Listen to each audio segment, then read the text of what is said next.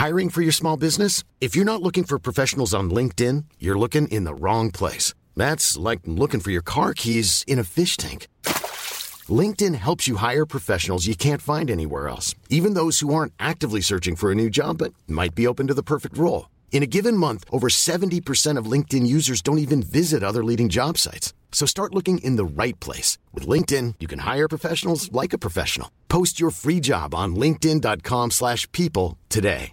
When you're ready to pop the question, the last thing you want to do is second guess the ring. At Bluenile.com, you can design a one-of-a-kind ring with the ease and convenience of shopping online. Choose your diamond and setting. When you find the one, you'll get it delivered right to your door. Go to Bluenile.com and use promo code LISTEN to get $50 off your purchase of $500 or more. That's code LISTEN at Bluenile.com for $50 off your purchase. Bluenile.com code LISTEN.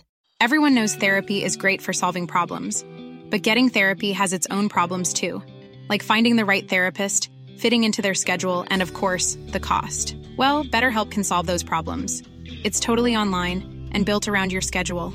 It's surprisingly affordable too. Connect with a credentialed therapist by phone, video, or online chat, all from the comfort of your home. Visit betterhelp.com to learn more and save 10% on your first month. That's BetterHelp H E L P. Men just denna kväll så upptäcker han ett objekt som rör sig väldigt snabbt mellan stjärnorna. Så det är alltså varken en komet eller en asteroid. Och då står man plötsligt där, lite slut på idéer. And the key question in my mind is not so much are we alone because it's very likely that we are not alone. Uh, the sun earth system is very common in, in the Milky Way galaxy. Uh, but more importantly, what can we learn from them if we are not the smartest kid on the block?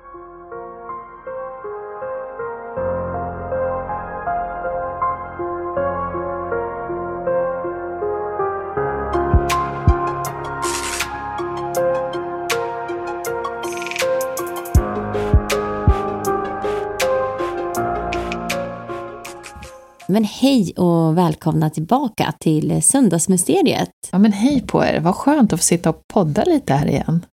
Ja, hur har du det där ute i skärgården? ja, men här ute i skärgården, det är ju så härligt. Eh, det känns som att man har fått, eh, ja men det är det här man har längtat efter hela våren, att få komma ut eh, på sjön. Jag som i alla fall, ja, jag vet inte, alla, alla kanske längtar ut, men fasken, jag har typ bott här på somrarna när jag var liten, så att det känns så himla skönt. Hur har du det då?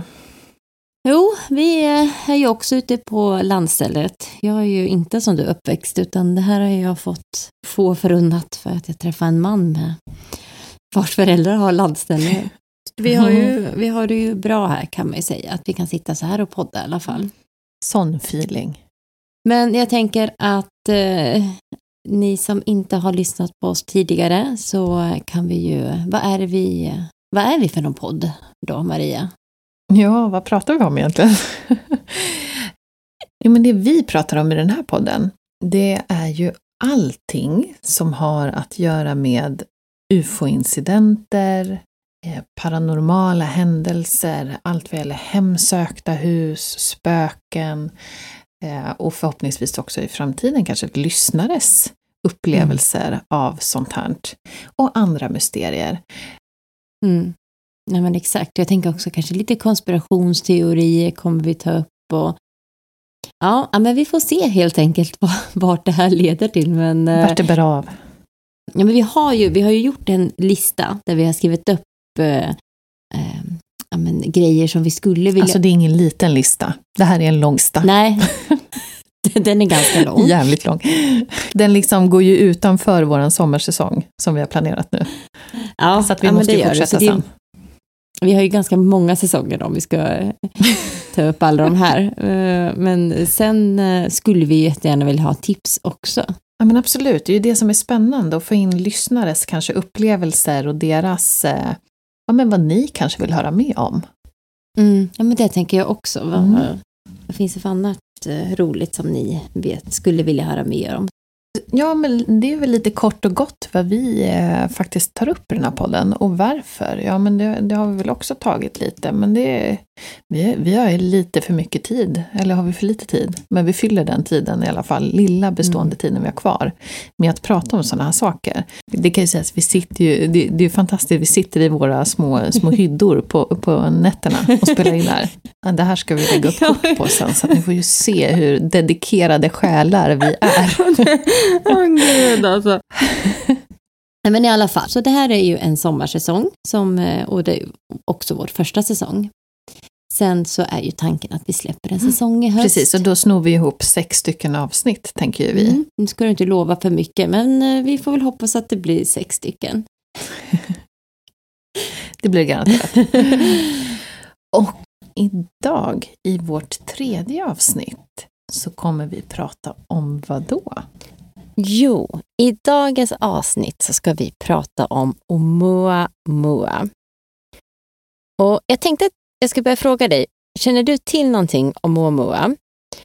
Om vi då bortser från att vi har bestämt att vi skulle prata om det här eh, i våran podd. Nej, men jag vet att man hörde om eh, när det här hände, jag vet inte när, eh, men att det var någonting i eh, någon observation eh, på rymden, eller i rymden. Så att jag vet egentligen ingenting. Det är som ett blankt papper.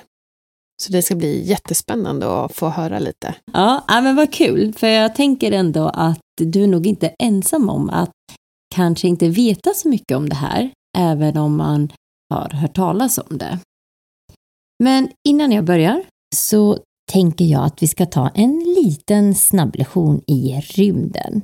Just för att ja, men jag tänker det kan vara bra att vi får lite bara grundkoll på vad vi eh, pratar om, eller så att alla hänger med då. Och sen också för att det, det är kul.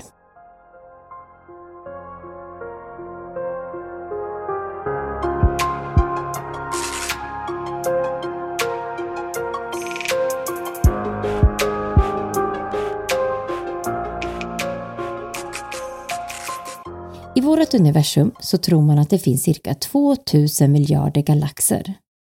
Den galaxen vi bor på heter Vintergatan och i den så har man räknat ut att det finns mellan 200 till 400 miljarder stjärnor. Det här är ju så otroligt att man inte ens kan greppa det. Men hur som helst, vår stjärna heter ju solen. Så vårt solsystem består ju då av solen, och de himlakroppar som den binder till sig genom sin gravitation. Och det är ju det här som gör då att eh, de här kretsar kring solen. Och de största himlakropparna är ju såklart planeterna. Så vad har vi då för planeter? Jo, närmast solen hittar vi Merkurius, Venus, jorden och Mars. De här är vad man kallar för stenplaneter och består mestadels av sten och metall. Och sen så har vi Jupiter, Saturnus, Uranus och Neptunus. De här kallas för gasjättar och består mestadels av väte och helium. Tidigare så hade vi också Pluto, men eh, som ni vet så klassas ju inte den längre som en planet utan det är vad man kallar för en dvärgplanet. Och man har även funnit att vi har andra dvärgplaneter i vårt solsystem. Planeterna, de cirkulerar kring solen som ja, men i en plan yta kan man säga. Alltså, det är ingen som åker i någon sfärisk form eller, utan alla eh, följer samma plana yta. Eller förstår du vad jag menar då? Ja, men det Jag tänker att de liksom ligger så här vågrätt bara som på, som skulle man tänka att de ligger på marken och så cirklar de runt en kon till exempel. Ja, ja exakt. Och Moa är det första interstellära objekt som vi har sett passera igenom vårt solsystem. Och vad är ett interstellärt objekt undrar ju du?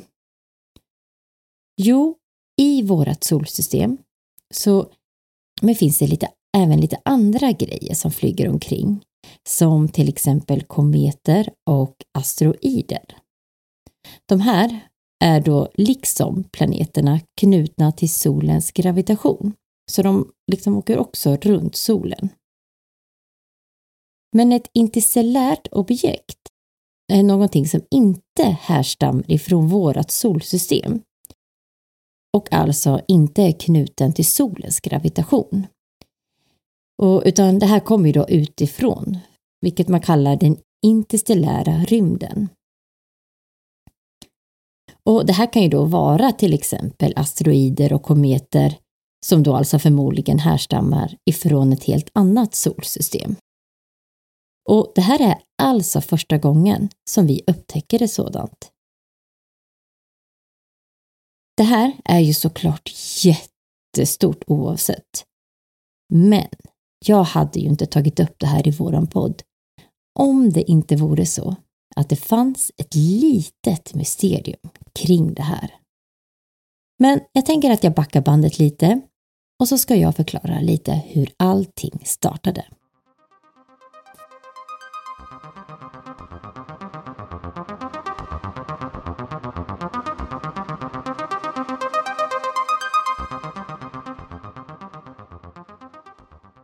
Vi förflyttar oss till Maui, Hawaii den 19 oktober 2017. Där på ett observatorium så jobbar Robert Warwick. Han skannar då som rutinmässigt natthimlen med hjälp av ett Panstar-teleskop. Det här används för att kartlägga himlen och hålla koll på himlakroppar och, och kanske framförallt då eventuella kometkollisioner som tänkbart skulle kunna påverka jorden. Men just denna kväll så upptäcker han ett objekt som rör sig väldigt snabbt mellan stjärnorna.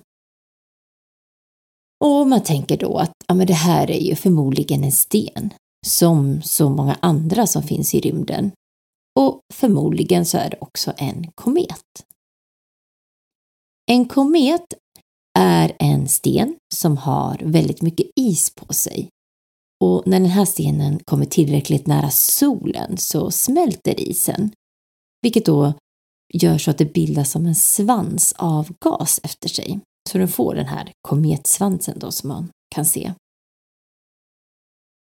I och med att det här är en nyupptäckt komet så börjar man samla in massor med data och bilder på den här kometen och och så börjar man analysera det här. Tre dagar efter upptäckten, alltså den 22 oktober 2017, så inser man att nej men vänta nu, det här kommer inte ifrån vårt solsystem. Utan det här kommer ju utifrån. Så alla blir ju bara wow, okej, okay, vad häftigt. Det här har man ju gått och väntat på att någon gång få uppleva. För man har räknat med att någon gång så kommer det troligen komma in någonting från den interstellära rymden. Och nu har det äntligen hänt. Först så får det här objektet namnet Rama efter farkosten Rama som besökte vårt solsystem i Arthur C. Clarks klassiska science fiction-berättelse från 1973. Sen så ändrar man sig och ger det istället namnet Oumuamua, som är det hawaiiska ordet för spejare. När man upptäcker det här så riktas ju i ja, men princip alla länders observatorium och satelliter på Oumuamua. Just för att ja, men man vill ju samla in så mycket data och bilder och Eh, så man kan lära sig så mycket som möjligt om det här objektet. Men samtidigt så tänker sig ändå forskarna att ja, men man vet ändå tillräckligt mycket om rymden och dess fysik för att tro att ja, all andra solsystem fungerar liknande som vårt solsystem gör. Och med högsta sannolikhet så finns det asteroider och kometer så som det gör i vårat. Okej, okay, så vi har alltså en komet ifrån ett annat solsystem. Men då stöter man plötsligt på ett litet problem. För man upptäcker att det här objektet inte har någon svans. Och har det ingen svans så är det ingen komet. Och så enkelt är det. Så alla blir ju lite, okej, okay.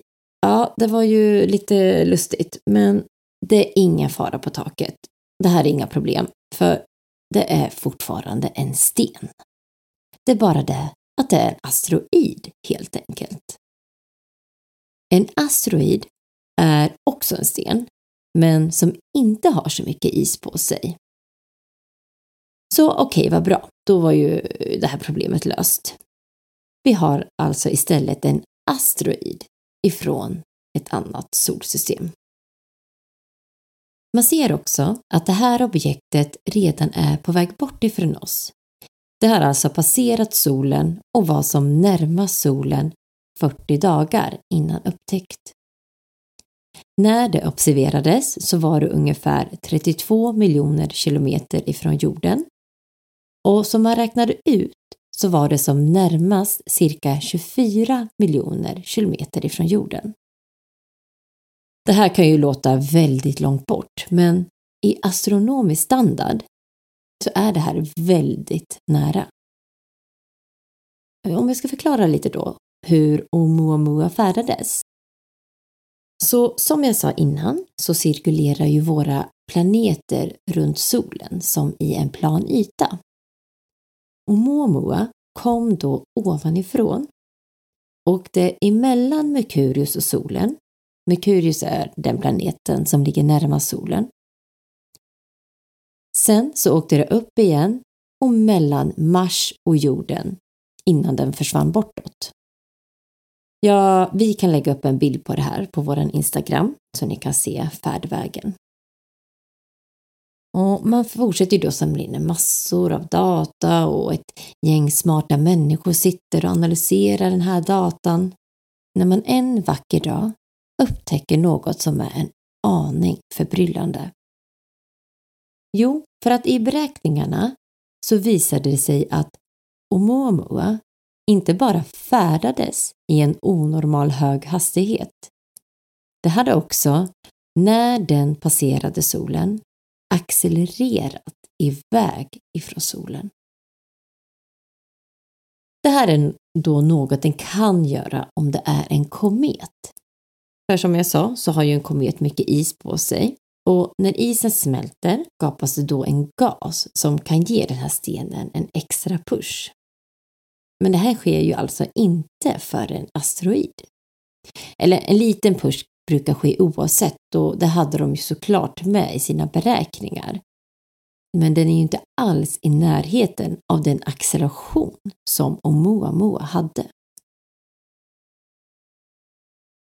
De här nya uppgifterna får ju hela forskarvärlden att ja, men klia sig i huvudet, minst sagt. För vad då?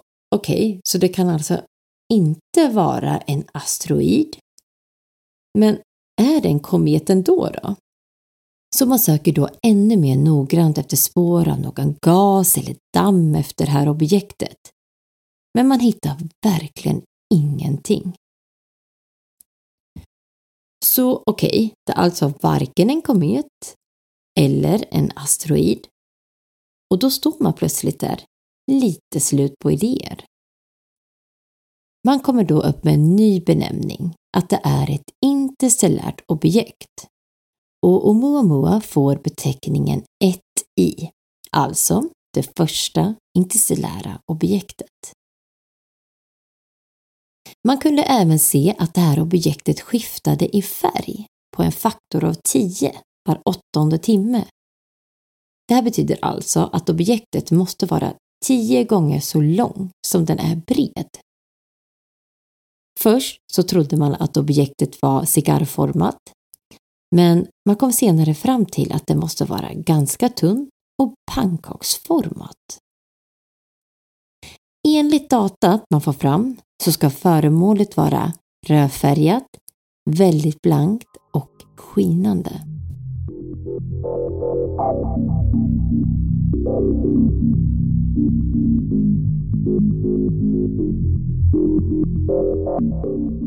Ja, vad säger du om det här då? Nej men förlåt, men dvärgplanet, det var det första jag fastnade vid. Är det bara jag som inte har hört det förut? Pluto är inte en planet, men det är en dvärgplanet, eller vad? Jo, men det var väl ändå ganska nyligen som man, eller nyligen, nu var det väl eh, x antal år sedan, men ganska nyligen var det väl som man eh, eh, som det stod på nyheterna. att de okay, hade... Men jag känner, jag behövde i alla fall räcka upp handen för mig och alla andra där ute som undrar vad dvärgplaneten Eller dvärgplaneten. Men tillbaka till Oumuamua, alltså spejaren. Eh, wow, vad spännande! Mm. Och att det här objektet också ändrar hastighet när det åker från solen mm. ut igen. Eh, uppfattade jag rätt då när det åkte? För jag fattade inte riktigt den här banan eh, som det åkte. Det är ganska svårt när man inte har en bild framför sig men du kan gärna... Precis, bara... så att det åkte alltså, om vi har vår den här platta ytan då, så kom ju Oumuamua uppifrån, eller ovanifrån. Och så åkte det emellan solen och Merkurius, alltså Merkurius omloppsbana. Och sen så åkte det upp igen, gjorde, ja, man kan säga som en liten knix upp och det var där jag tror okay. den liksom accelererade. Alltså för då kommer den som närmast solen i en punkt där och sen så accelererar den upp mot eh, mellan eh, jorden och Mars. Omloppsbanor då. Alltså det här är ju jättenära när man tänker. Jag tror att de pratar om att det är 85 gånger, när de upptäckte det då, så var den 85 gånger så långt ifrån jorden som månen är till jorden. Och vilket kanske fortfarande kan låta väldigt långt, men jag bara, det är jävligt långt bort. Ändå inte. Om man tänker hur stor rymden är så är det här väldigt nära. Ja, jag vet. Då är ju avstånden ingenting. Mm. Det är det som gjorde det här så speciellt, att när de upptäckte då att det hade accelererat ifrån.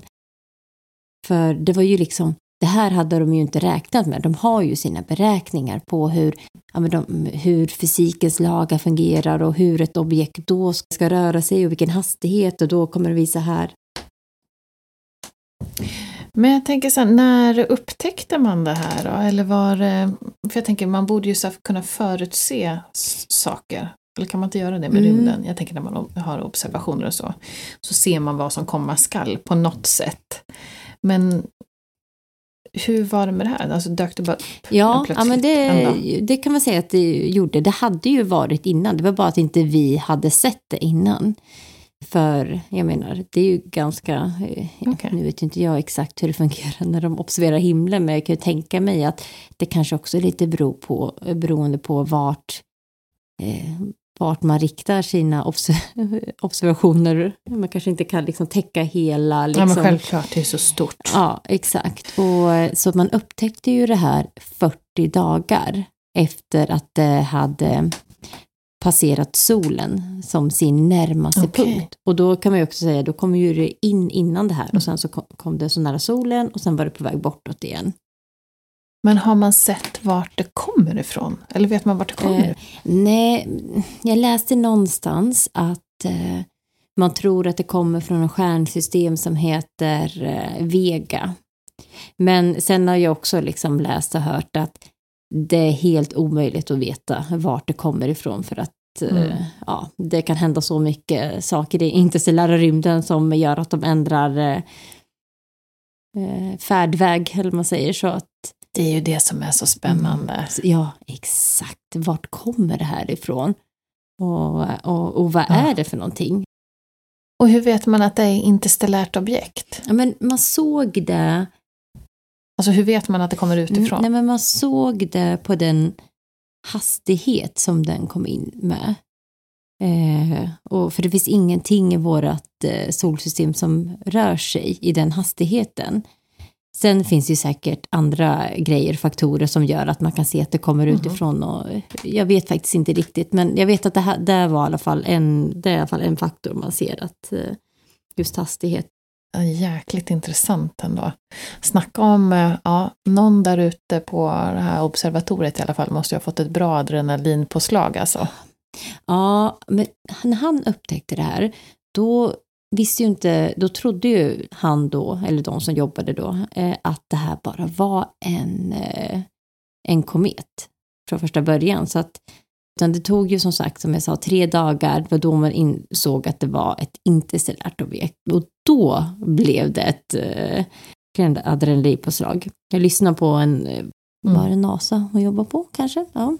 Och hon sa ju, det här var ju, alla blev ju helt i extas när de fick eh, höra det här liksom. Så att eh, ja, det var ju riktigt eh, stort eh, för dem. Det är lite som the holy grail kanske. För folket i astronomivärlden. Ja, men för jag tänker det här var ju så numrerat som nummer ett av interstellära objekt. Men har man sett fler efter? Mm. Ja, jo men man har sett ett, eh, ett efteråt. Ja. Och den gången då var det ju verkligen en komet som de såg. Så att eh, då, det var ju inget konstigt, utan det var liksom, okej, men det här är ett interstellärt eh, objekt, men det, att det är en komet. Men det, det var ju inte alls, alltså Oumuamua, det här var ju någonting som man, ja, man inte har sett förut. Och betedde sig inte alls som varken en komet eller asteroid. Och det var ju det som blev så himla konstigt med det här, att okej, men vad, vad är det för någonting då? Men jag tänker, har du sett en bild på Oumuamua? Jag har sett en cigarettbild. Ja, har jag gjort. En sån här svart, eh, lång cigarett ja typ. precis.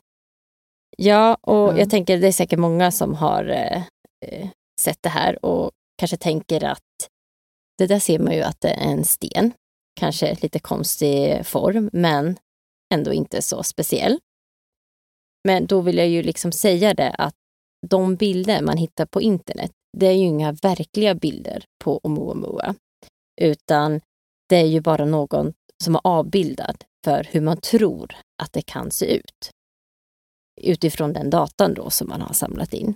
För i verkligheten så de enda bilderna man har, det ser man bara en, en liten, liten, liten prick. Så jobbet fortsätter ju då med att komma underfund med, men vad är det här för någonting?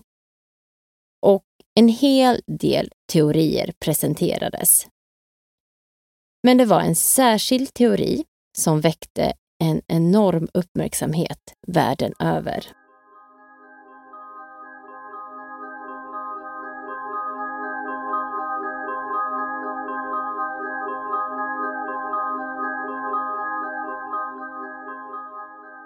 –26 oktober 2019 så presenterar Avi Lowe, som är ordförande för Harvard-universitetets astronomiavdelning, tillsammans med en kollega en rapport. Där de skriver att Oumuamua skulle kunna röra sig om ett tillverkat föremål från en utomjordisk civilisation. Det här är alltså återigen ordförande för Harvard-universitetets astronomiavdelning.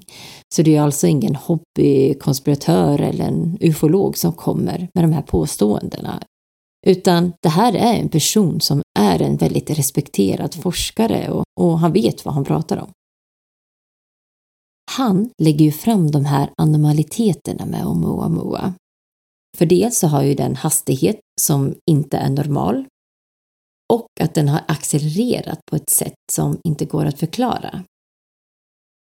För han hävdar att även om det här skulle varit en komet så skulle det alltså behövt förlora 10% av sin massa för att kunna få den här extra pushen som Oumuamua hade. Och 10% är ju ganska mycket och det hade man helt enkelt inte kunnat missa. Utan man hade alltså sett spår efter det här. Man ser inte att det kommer någon värme ifrån Oumuamua, vilket indikerar på att objektet är men ganska litet. Man uppskattar det till att vara ungefär som en fotbollsplan. Och det kan inte heller vara mindre än det på grund av den mängd solljus som den reflekterade.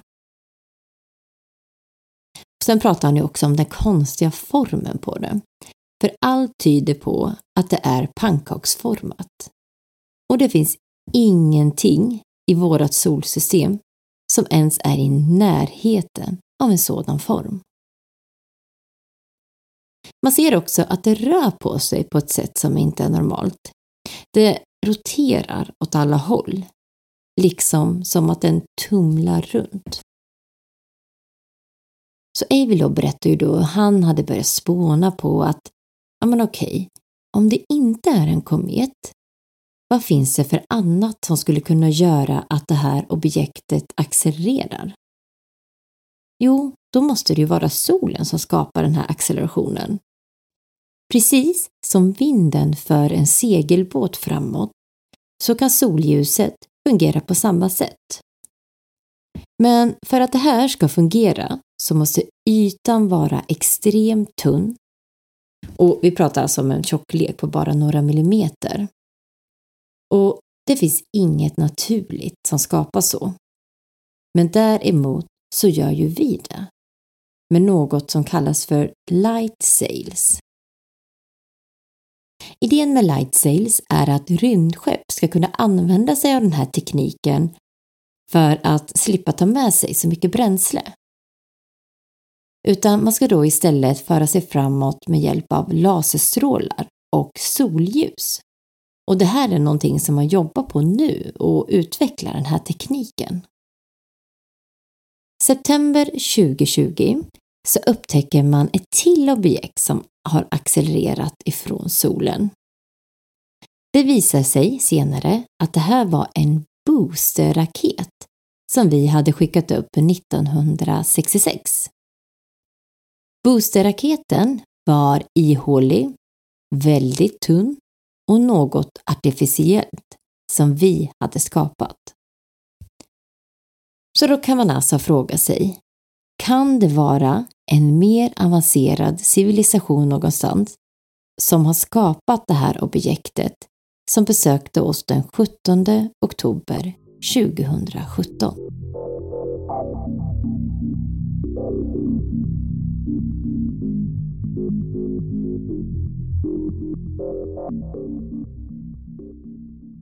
Men han har ju såklart fått en hel del kritik för det här.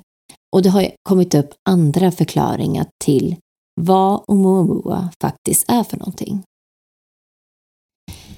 En teori som lades fram var att det var en så kallad dust bunny.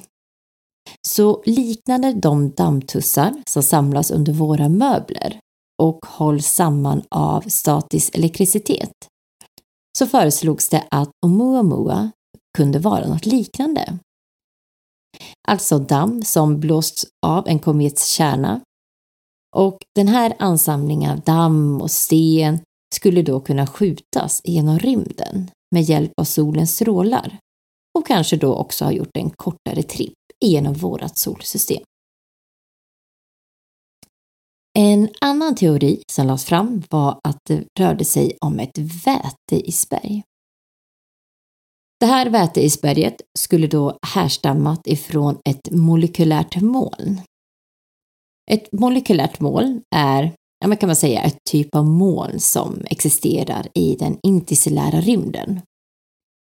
Och man tror då att här skulle det kunna finnas förhållande för att väteis skulle kunna skapas och att det också då på något sätt kunde spotta ut väteisberg. Den här teorin skulle ju då alltså förklara den här accelerationen som objektet gjorde. För när väteisen smälter så skulle det bildas en gas och den här gasen skulle ju då ha gett det här objektet en extra push. Men gasen är även genomskinlig och det är därför man inte heller har kunnat se något spår efter den. Man sökte faktiskt även efter radiosignaler från Oumuamua men man fann ingenting. Oumuamua var helt tyst.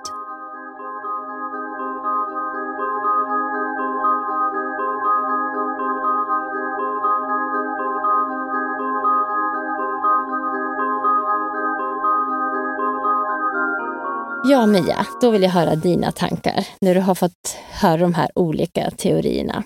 jag blir mer fascinerad över att det finns så himla många olika teorier man faktiskt kan, eh, eller skulle kunna tänka sig att det här är.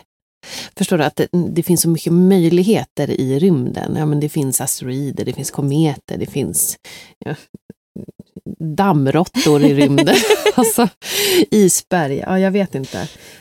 Så, ja, det, det är väldigt intressant. Det är det. Men svår, svårt att kanske själv tänka, men vad, vad, vad kan det här vara för föremål? Ja, man har ju kommit fram till att det inte kan vara en asteroid eller komet.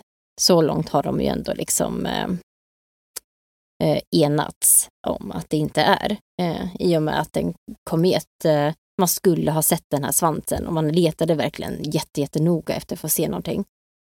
Och en asteroid kan inte förklara den här accelerationen då som eh, utgav sig för. Men sen som du säger så finns det ju det är så svårt för en annan då, för man har ingen aning om vad som ehm, vad det finns ute i rymden som skulle kunna förklara det här, utan men man förstår ju att det är något eh, lite extra i och med att de kommer upp med så många olika teorier kring det här. Mm.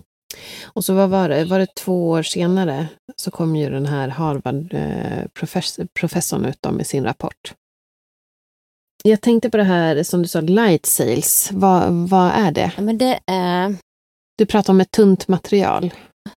Jag vet inte exakt eh, hur det här fungerar, men det är som du säger ett tunt material, bara några millimeter tjockt som man då ska använda sig av och så ska man typ kunna skjuta upp laserstrålar från jorden mot det här då och då ska det kunna dels eh, pushas av dem och sen av solen också.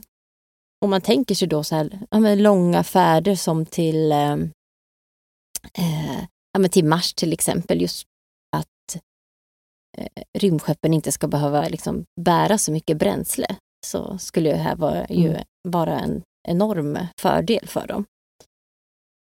Mm. Och då menar man att det här objektet skulle kunna ha ja, men liknande teknik, fast kanske då mer utvecklat från en annan civilisation. Ja där ute som vi inte vet någonting Precis, om. Precis, det är ju det han indikerar på att eh, det skulle kunna vara det. I och med just den här accelerationen då som skedde så tänker ju han då att ah, okej, okay, men solen skulle ju kunna, precis som jag sa, vinden som skjuter seger framåt, så kan ju solen vara eh, det som gör, ger den här pushen till det här objektet.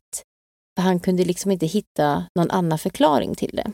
Nej, men jag tyckte det lät så här, eh, intressant dock också det här med eh, eller kanske långsökt, jag vet inte, jag kan ju ingenting om det här.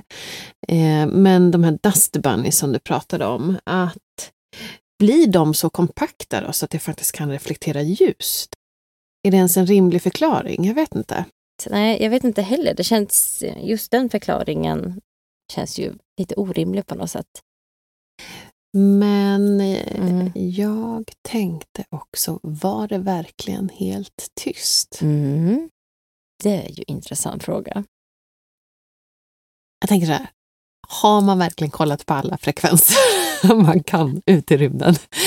Det var säkert någon gubbe som stod och skrek på det där föremålet. Ja, men du skulle ha hört en radiosignal. Skulle de ha berättat det för oss då? Nej, men vad fan skulle man göra? Det kanske de håller hemligt. Ja, men förmodligen. Nej, sånt går väl bara att spekulera kring, men det känns som att du kanske har ett svar.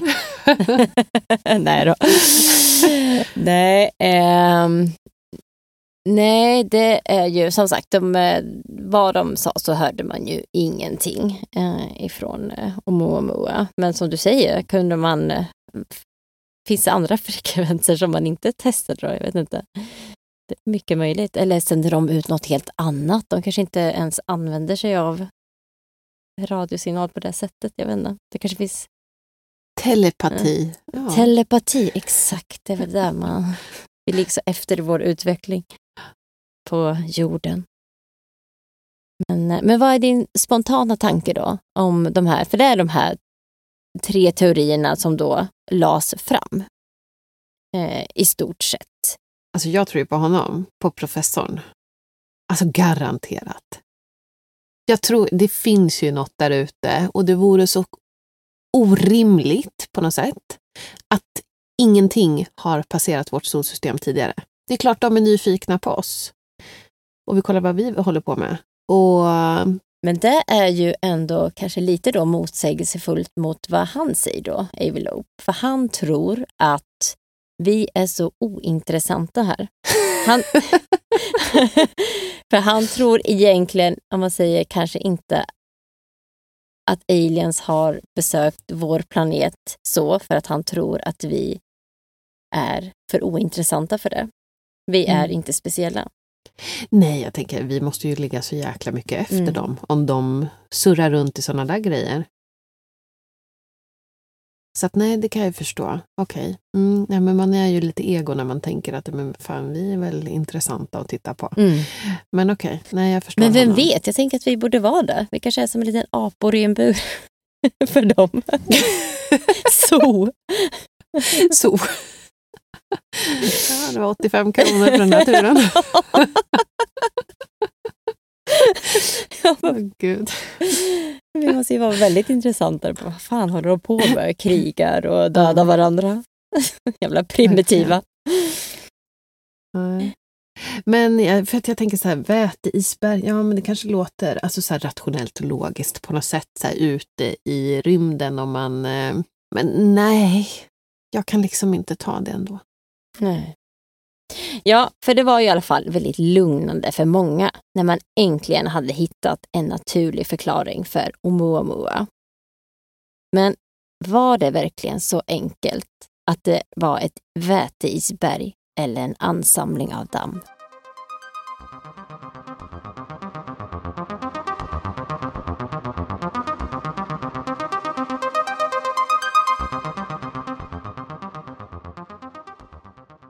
Avi Loeb, han fick ju som jag sa en hel del kritik för sina påståenden.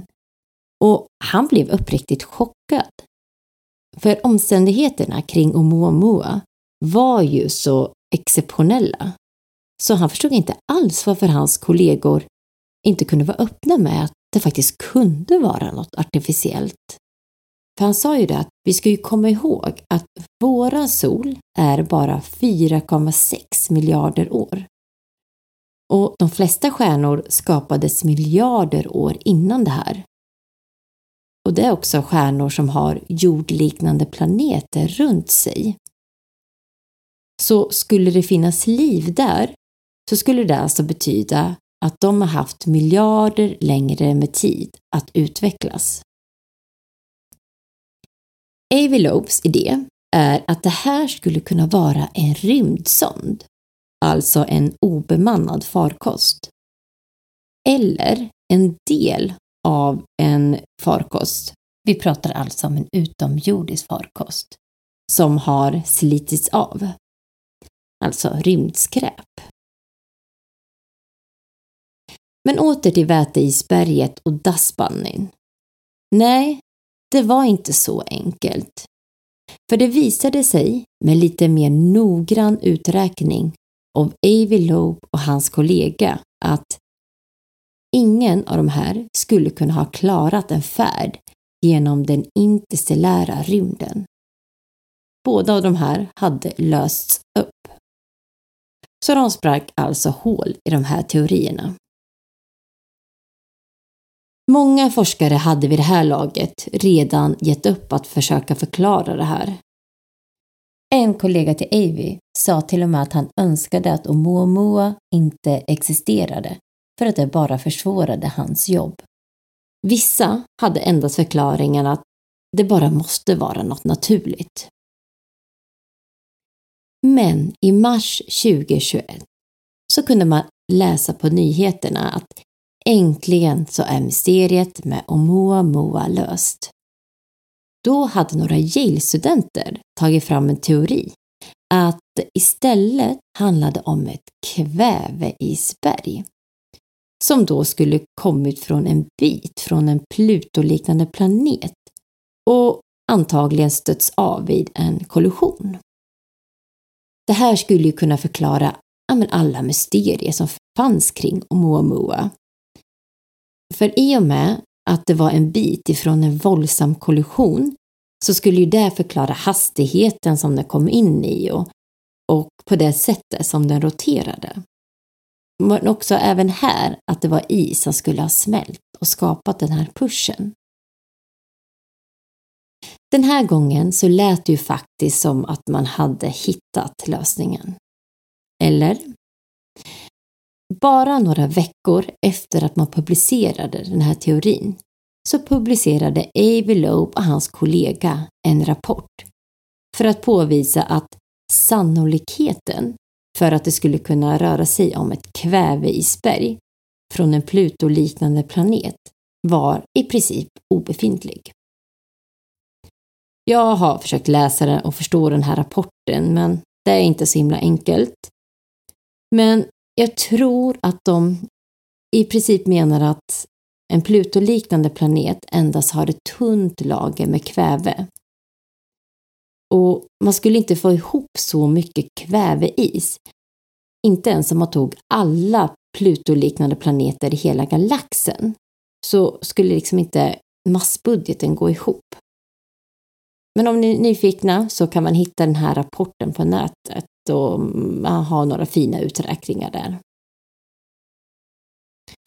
Men ett argument till som man hade var att ingen av de här teorierna som har lagts fram är något som vi har sett förut. Så vi vet inte ens om det här är möjliga fenomen. Utan man har ju alltså bara suttit och försökt hitta grejer för att kunna förklara alla de anomaliteterna som Oumuamua hade. Så i slutändan, vad är då en logisk förklaring? Men än idag så har ingen någon aning om vad som besökte oss den dagen. Och vi kommer aldrig med säkerhet få veta det.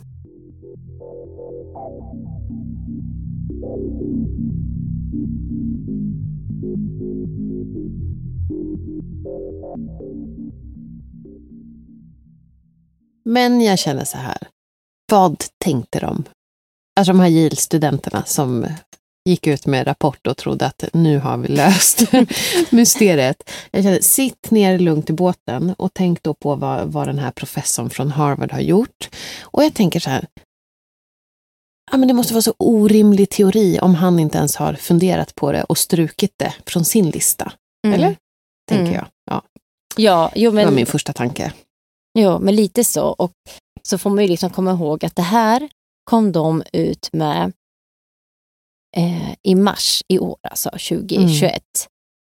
Tänk dig hur många år det har tagit för dem att försöka mm. hitta, alltså hitta en förklaring till det här. Och då förstår man ju hur extraordinärt det här är, verkligen är. Mm. När man fyra år senare fortfarande inte kan liksom enas eller komma på eller hitta en riktigt naturlig förklaring mm. som eh, alla går med på. Utan att... Nej, men jag fattar vad du menar och jag håller ju helt med.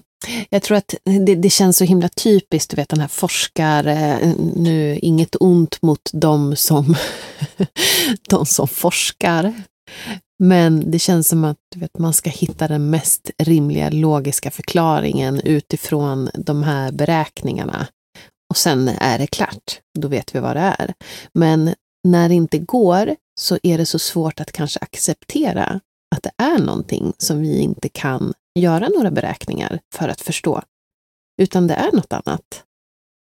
Ja, och det var ju det här som han då, A.V. Loeb, riktade jättemycket kritik mot forskarvärlden och sina mm. kollegor. Och just för att man var så låst vid att hitta en, ja men vad de då kallade för mm. naturlig förklaring. Och att, jag menar, för han sa, han tog upp det här då att, jag menar, vi, vi vet ju i princip att det finns liv på andra planeter. Så det är väl en ganska naturlig förklaring alltså som man hade. Men alla är så, liksom så fort det kommer liksom aliens eller ut, alltså så blir det så nej, nej, det kan inte vara det. Det är aldrig aliens. Och eh, nej, så han riktade ju jättemycket kritik mot det här att just hela forskarvärlden att man är så man är så rädd för hur man ska ses utåt. Ja, men du vet, jag tror alla vill vinna ett jäkla Nobelpris. Det är exakt så han eh, liksom pratar om. Alla vill få sina utmärkelser ja. och då vill man ta den mm. säkra vägen för att man då ska få ses och respekterad och folk ska prata om en i år efteråt att han sa det här. Men mm. han menar ju också så här att allmänheten är så intresserade av utomjordiskt liv att forskarna borde då lyssna på allmänheten och forska kring det här. Men det gör man inte. Man lägger liksom in, knappt inga pengar på det här. Det, liksom, det finns inga bidrag till den här forskningen på det sättet. Och, nej. nej. och att alla som du säger, låsta vid att de vill vinna sitt Nobelpris. Och man vågar inte ha, man vågar inte ha fel helt enkelt. Mm. Vet man vart det här föremålet tog vägen? Ja, det... Eller tar, liksom, tar det bara slut? Det tar slut vart vi kan se någonstans gissar jag. Ja, det tar, det tar slut lite vad vi kan se någonstans. Men vänta, jag ska fan googla på det här. Det stod ju Where is Oumuamua now? Frågan om den lämnar vårt solsystem eller om det fortfarande är kvar, fast jättelångt bort då. Ja. Jag ska kolla. Ja. Okej. Okay. Det är alltså, Oumuamua är alltså ja. 3 miljoner 640, nej, inte 3 miljoner, 3 miljarder 641 bla bla bla kilometer ifrån jorden. Så. Ja, den finns där ute. Det, det kan du kolla på en karta. Vart det är. Ja, men det ska jag göra. nej, men eh, jag vet mm. faktiskt inte. Men eh, ja, nej, vi kan ju inte se den här längre. Utan den, eh, men man har ju man har ju sina beräkningar på hur den åker och då vet man mm. vart den är nu. Vad fan, är det ett, ett rymdskepp då kan det väl vara var som helst så här. Och genom maskhål och grejer. Men det är ju svindlande alltså stora siffror, både vad gäller tid och eh, distans. Alltså när man pratar om sånt här i rymden. Det är ju, man kan ju inte riktigt tänka sig hur stort det faktiskt är. Eh, och vad som faktiskt kan finnas där. Men så det är okej. Okay. Men jag blir också så här när de pratar om att andra solsystem är alltså miljarder år äldre än vårat solsystem. Och finns det som sagt liv på de här då? Jag tycker det är bara så eh, fascinerande att tänka på. Tänk vad, vilken utveckling de är då i mot vad vi är. Tänk vad som bara skett på 20 år här. Tänk dig en civilisation som ligger liksom miljarder år. Ja, framför oss, ja. Vad har de för teknik? Ja, därför är det också lite synd att man eh, faktiskt inte lägger mer pengar på en sån forskning än vad man gör idag. Tänk vad man mm, skulle kunna lära. Verkligen. Om det nu finns då. Men rimligtvis gör det ju det. Men vad är din tanke då när, när du eh, har läst om alla de här teorierna? Ja, jag håller ju med dig, jag tror ju. Men jag tror ju alltid på aliens. Så eh, tror ju såklart på Avi Loeb. Jag har ju sett så många intervjuer med honom och eh, ja, men jag gillar verkligen honom. Han, eh, han känns väldigt vettig och ja, men han utesluter liksom ingenting. Han försöker bara hitta den mest logiska förklaringen i allting. Och de teorierna som liksom har lagts fram, det, de är inte logiska. Alltså för det här, det här är saker som vi inte ens har sett existerar. Han kan ju också ha fel. Han är väl öppen för det, liksom. men han, då vill han ha bevis på vad det här faktiskt är. Och det kommer vi ju aldrig få.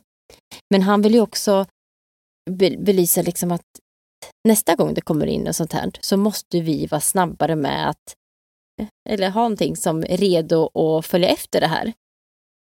För att även om det färdades väldigt snabbt så färdades ju inte så snabbt att inte vi skulle kunna hunnit ifatt det. Okej, det är så, Så hade- spännande. Ah. Ja, så hade vi haft någonting som vi bara hade skjutit upp, då hade vi kunnat åka till det här i princip. Men de här besluten, att skicka upp en satellit eller någonting som då ska, eller rymdskepp som följer efter det här, det är, liksom, det är så många beslut och det tar månader bara att liksom, eh, eh, få till de här besluten. Ja, byråkrati. Ja, exakt. Så att ehm, då liksom är han på att nästa gång så måste vi vara liksom mer, mer alerta. Då ska vi vara där. Men det är ju frågan, var det verkligen så? Eller var det någon som besökte Oumuamua kanske? Ja, är det sant? Men som inte vet. Wow. Jag läste någonstans lite teorier om det. Men jag vet inte så mycket mer om det. Men det är ju skitspännande. Ryssland var där, jag lovar. Ryssland var ju garanterat där. Ja, de är överallt. Utan att vi vet om Ja, det. faktiskt. Och tänk om vi då, och som han också då säger att om vi nu, tänk om vi nu skulle ha liksom eh, åkt till Oumuamua och att det då skulle vara någonting artificiellt. Att det kanske hade sparat oss miljarder år i vår utveckling. För det kanske fanns någonting där som skulle hjälpa oss att ja, men spara oss miljarder år av, eh, av utveckling helt enkelt. Ja, men det låter ju orimligt.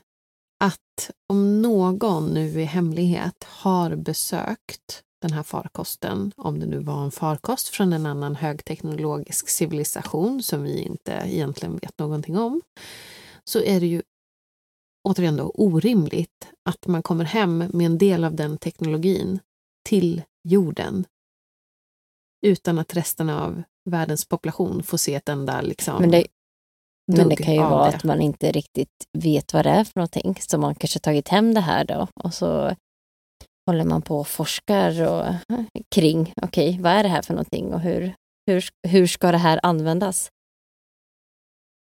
Men hur kan ingen, eller hur kan, hur kan folk vara så tysta? Ja, men jag tänker, ja. Det är orimligt. ja, men det spelar ju ingen roll, för om du tänker dig, känner du till, eh, eh, gud vad heter han, Bob Lazar? Har du hört talas om honom? Vad är han som Ja. berättade om eh, Area 51? Att innan visste man ju inte om att det existerade. Det var ju han som eh, skvallrade om det. Han skvallrar. Ja, men exakt. Det är ju, ja, men då, det är ju folk som tjallar om, eh, om saker och ting, men ja, det är ju ingen som tror på dem i slutändan. Vi. du och jag. Nej, men jag vet inte. Jag, just att de kanske har besökt Oumuamua, det är jag väl kanske skeptisk till. Mm. Men eh, att det var något artificiellt, det tror jag ju verkligen på. Jag säger som honom. Förrän de har motbevisat mig att det var en, en naturlig förklaring. Så. Ja, men jag håller med. Jag håller med.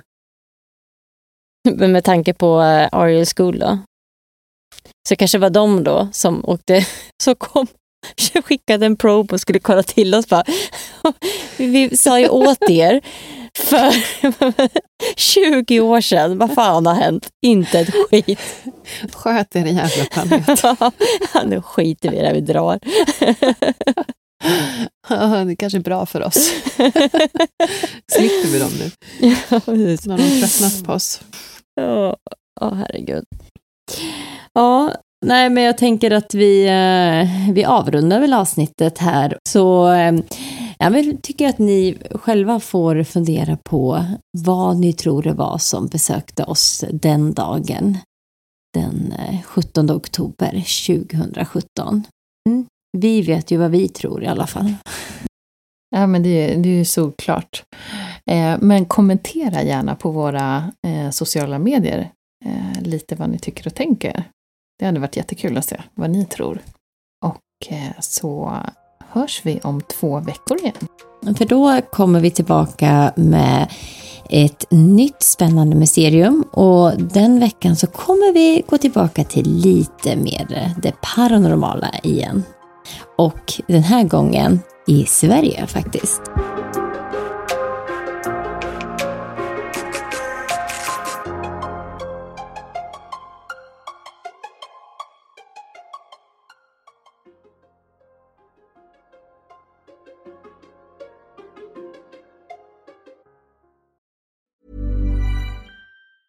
Hey, it's Danny Pellegrino from Everything Iconic. Ready to upgrade your style game without blowing your budget? Check out Quince. They've got all the good stuff shirts and polos, activewear, and fine leather goods, all at 50 to 80% less than other high end brands. And the best part? They're all about safe, ethical, and responsible manufacturing. Get that luxury vibe without the luxury price tag. Hit up quince.com slash upgrade for free shipping and 365 day returns on your next order. That's quince.com slash upgrade.